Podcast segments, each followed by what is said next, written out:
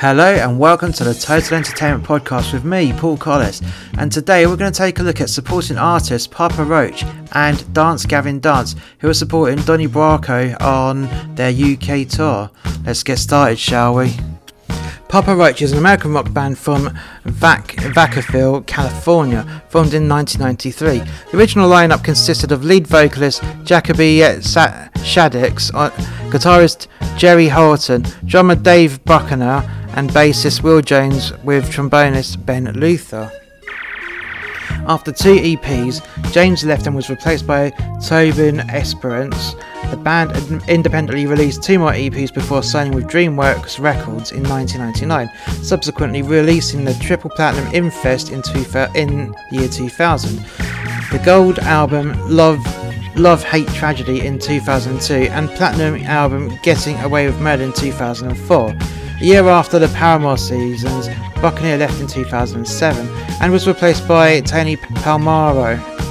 Papa Roach then made Metamorphosis in 2009, Time for Annihilation 2010, The Connection 2012, Fear in 2015, Crooked Teeth in 2017, and Who Do You Trust in 2019. Their 11th studio album, Ego Trip, was released on the 8th of April 2022.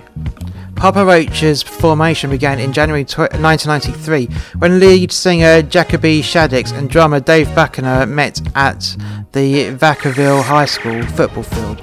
They were later joined by lead guitarist Jerry Horton from nearby Vanden High School, rhythm guitarist Anne Michaelojak, trombonist Ben Luther, and bassist Will James. They decided to enter the school's talent show, performing a version of Jimi Hendrix's song Fire. They ultimately ended up losing the talent show. In March 1993, Ben Luther left the band, and Annie and Anne Michaelojak left as well. At this point, Papa Roach was was practicing every day and touring, and playing every gig they could get. Their first their first tour van was called Moby Dick, where Shaddix was inspired to come up with his first stage name, Coby Dick. Initially, the band was called Papa Gasto and suggested by Buccaneer, but Shaddix changed it to Papa Roach based on the nickname of his step grandfather, Howard William Papa Roach Sr. In 1994, Papa Roach released their first EP titled Potatoes for Christmas. Drummer Dave Buccaneer was temporarily replaced by, Ro- by Ryan Brown, as Buccaneer was spending the year in Seattle studying art. In 1995, they released a demo at Sound Farm Studios titled Casa Bonita. By this time, Buccaneer was back in 1996, they replaced original bassist Will James with longtime roadie Tobin Esperance, as James uh, James's involvement in a church summer camp would limit the band's summer practicing and touring. Papa Roach has been described as an alternative metal, hard rock, rap metal, alternative rock, new metal, hardcore punk band. In their early independent releases and on their first two major labeled label albums Infest and Love Hate Tragedy, the band tended to use the new metal and rap metal. Before Papa Roach released their major label albums, Jacoby Shaddix's singing style was compared to Chino Mor- Moreno and Lynn Strait of Snot. Additionally, with their 2009 album Metamorphosis, as the name express, as the name expresses, the band felt their music was going through a trans- transformation to stuff that's harder and faster. All Music has compared the band's recent work to 1980s glam metal.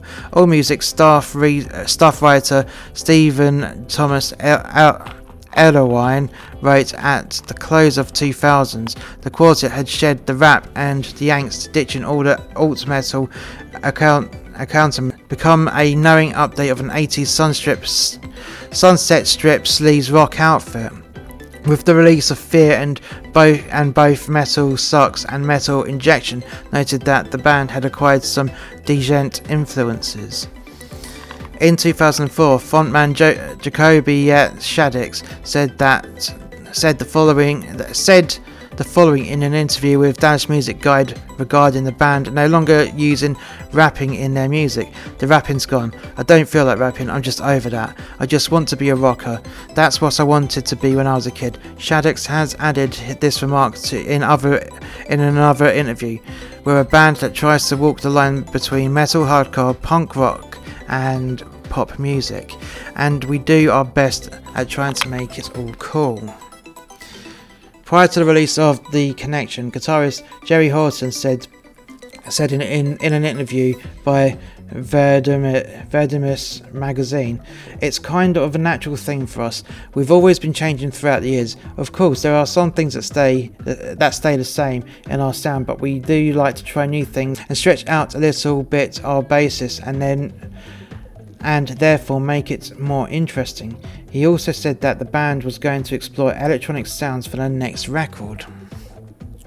The band's influences include Faith No More, Social Distortion, Metallica, Red Hot Chili Peppers, Wu-Tang Clan, Fugees, Refused, Queen, and Led Zeppelin. Jacoby Shaddix acknowledges Faith No More's Mike Patton and Social Distortion's Mike Ness as major influences, stating that together at an early age, and it inspired me to become my own thing. In the beginning, Papa Roach's biggest influence was experimental band Mr. Bungle, fronted by Mike Patton from Faith No More, which was reflected in the adventurousness of their 1994 debut release Potatoes for Christmas. Into in 2021, in, an, in a 2021 interview, Jacoby Shaddix reflected about being the band's long-held association with new metal genre, saying, "I love being one of the forefathers of new metal. That's dope, but we have been able to but we've been able to outlive it and celebrate it at the same time. Papa Roach is considered one of the bands that defined the new metal sound. Alternative Press said, despite distancing themselves from the distinctive sound in recent years, Papa Roach's early output shaped the side of new metal that mainstream welcomes with open with open arms.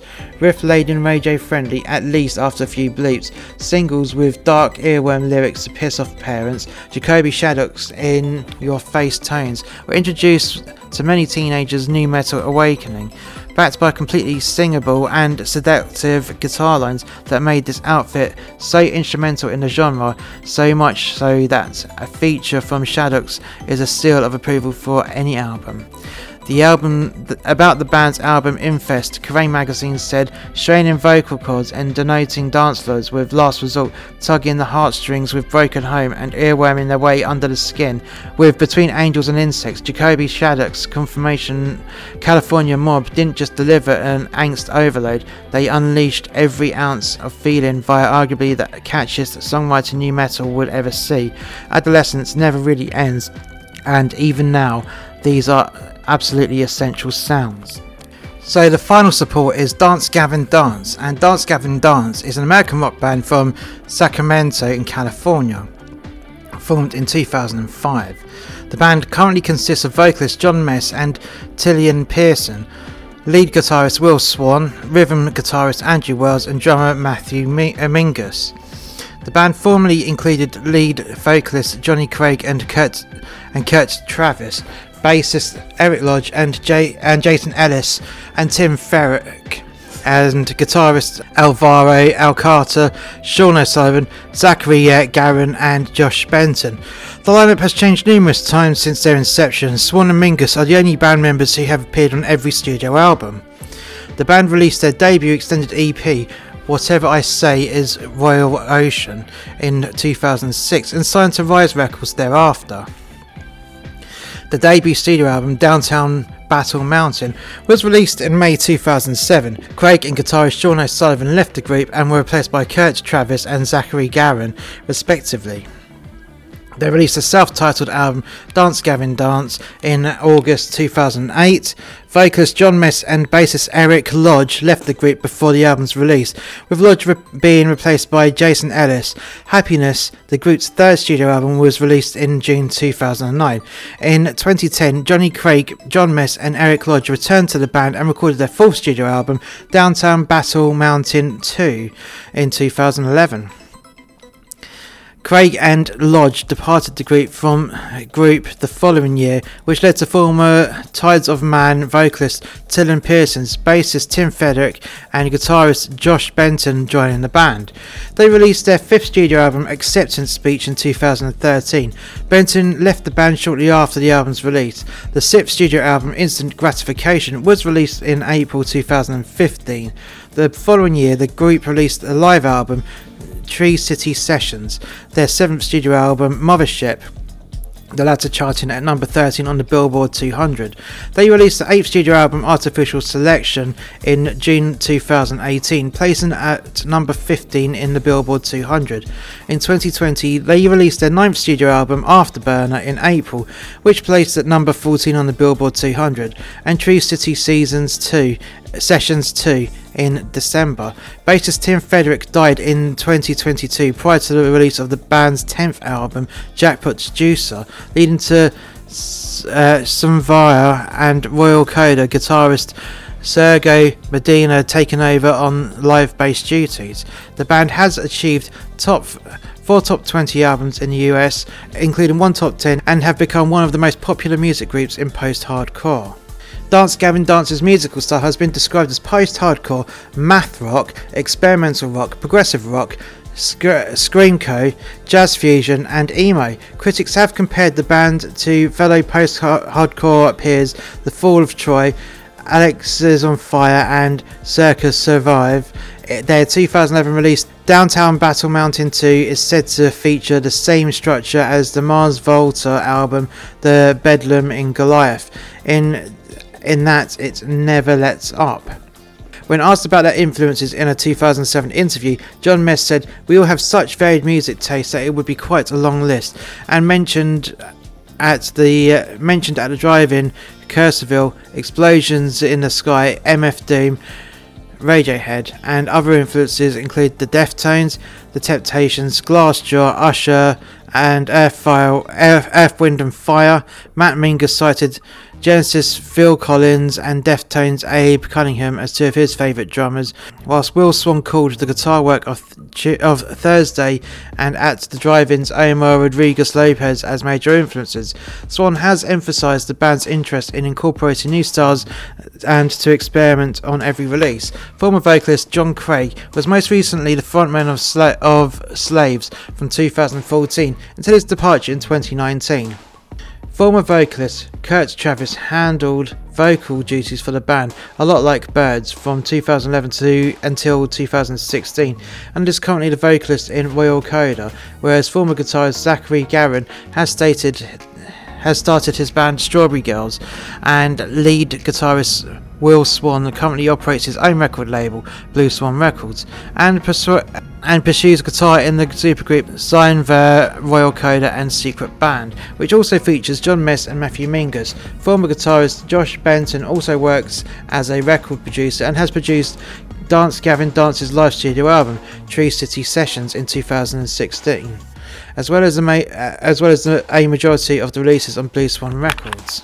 So their discography is Downtown Battle Mountain in 2007, Dance Gavin Dance in 2008, Happiness in 2009, Downtown Battle Mountain 2 in, two, in 2011, Acceptance Speech in 2013, Instant Gratification in 2015, Mothership in 2016, Artificial Selection 2018, Afterburner in 2020, and Jackpot Juicer. So that is Dance Gavin Dance. So it's now the next day and I'm walking all the way up to a reservoir to record for my Scenic Serenity channel. Link for that will be in the description below. But anyways, dance, Gavin, dance. The lights went down, and a song that started. Well, the first song, stroke intro started, and it, was, it sounded very, very therapeutic, which was good. And then as they began to play. So obviously the intro had a um, pre-recorded section for them to walk on, pick up their instruments, and then start the actual song. So that would have been done on click track. And as they uh, started to add their instruments onto this therapeutic song, it then turned into metal, and it was a great contrast, I have to say. Um, so lighting wise, Dance Gavin Dance were given the moles and the LED strobes from the first quarter of the halo above the stage, which I thought was nice because because Don Broco didn't have to let them use their specials, but it would have it did make sense because there was a massive overhang you couldn't hide it. So they were given a bank of LED strobe floods at the, and the moles at the top front of the uh, Halo, and those were used to emphasize points of the songs. Um, they also had the front of house bar. Well, there was no front of house bar. They had LX1 and LX2, which gave them a little bit of steep face, uh, steep face light, and they had the washer units and profile units in LX2, which the washer they basically had washers for each song, which were pastel style washers, so pastel colours, purples, pinks, yellows, blues, well, light blues, and the uh, profiles were used to um, f- well to strobe and flash and move around and and used to uh, help emphasize parts of the song as well. Sound wise, we had a very nice volume with a high 22 carat uh, gold standard clarity, which is nice. I mean, it was a very powerful sound system, and it was just it was just right. I have to say, they had the nice balance within the uh, sound itself. Every instrument was heard, the vocals were heard, and uh, you had a high falsetto.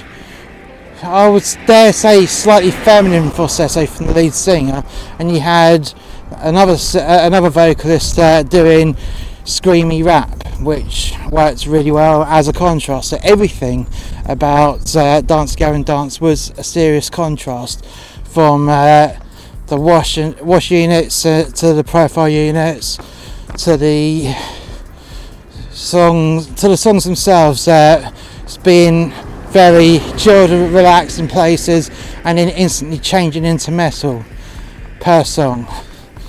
And it did work. I mean it, to me it had a unique sound to it because I've never heard that before but it did work. Performance wise, Dance Gavin Dance were very eclectic. I mean, their songs, as I said, you had bits of songs that were chilled and other bits of songs just morphed straight into metal and uh, new metal, shall I say. Dare I say, in fact.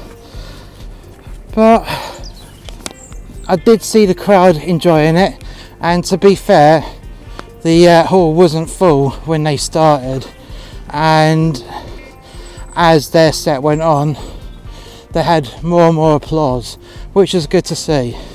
It did it did show to me that the audience were warming up to them, and you even had audience members singing along, so they would have even known who they were as well, which was great. I mean, this is the first time I heard of Dance Gavin Dance, and I thought they were actually okay. And performance wise they knew how to work the crowd as well. They had a great interaction with each other on stage and that's what you want to see. A nice load of energy and friends on stage in doing what they do best to enjoy being up on the stage and giving everyone else the enjoyment of watching them and that's what dance gavin dance was to me they were a nice contrast to what we normally have and it worked. Their set worked well, and also you have to give them extra credit. They opened up the start of the tour. Don Broco had their first show of the tour today, so it's not a easy thing for any band, let alone an up and coming band, opening up a tour, and they did really well. So sound wise, it was loud. Papa Roach had the loudest set out of the whole of well out of all the performers today, including Donny, uh, Don, Bron, uh, Don Broco. They Papa Roach were by far the loudest, but at that they sacrificed the clarity. So it's a trade-off. What do you want? Do you want volume? or do you want clarity? And with uh, with Papa Roach being Papa Roach, doing a real heavy set, they knew that they were going to lose clarity no matter what. So they went, so they went, okay, right, we'll go with the volume.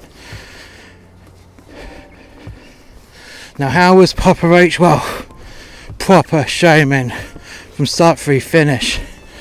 They were amazing, high energy, high octane, and everyone was loving it. Now, my highlight for the set,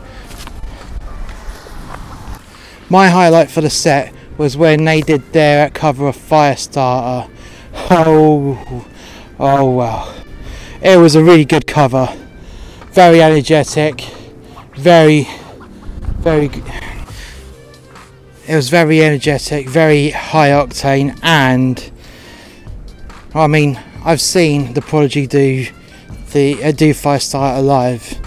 That was one of my highlights of my career, watching and working on the Prodigy just before uh, Keith, rest his soul, uh, passed on. And they did the Prodigy really well. They, they would have been proud of that performance. Papa Roach was amazing. Great rendition. Really great rendition. And they had, Papa Roach had the audience right from the start through to the finish. They completely energised the audience, ready for Don Broco and they re- they would for a warm up band, which in my opinion are still good enough to be a headline and act, but supporting artists, wow, they were amazing. And I dare say it that they, I don't think you'd get many supporting artists of that caliber. I mean, you, you normally you wouldn't Normally you'd have an up and coming band, but Papa Roach, really great choice. Really great choice to uh, warm up and get their foot back in the door over in the UK because I've not heard much of Papa Roach in the UK for a while. But this, this will get people talking about Papa Roach again. And with a bit of luck, Papa Roach will have their own headline tour very soon. Fingers crossed because they deserve it. Thank you for listening. If you've enjoyed today's podcast, please hit like, subscribe, and share. And if you haven't already done so, why not check out more content from Muster X Media by clicking the link in the description below? And we should catch you next time. Bye for now.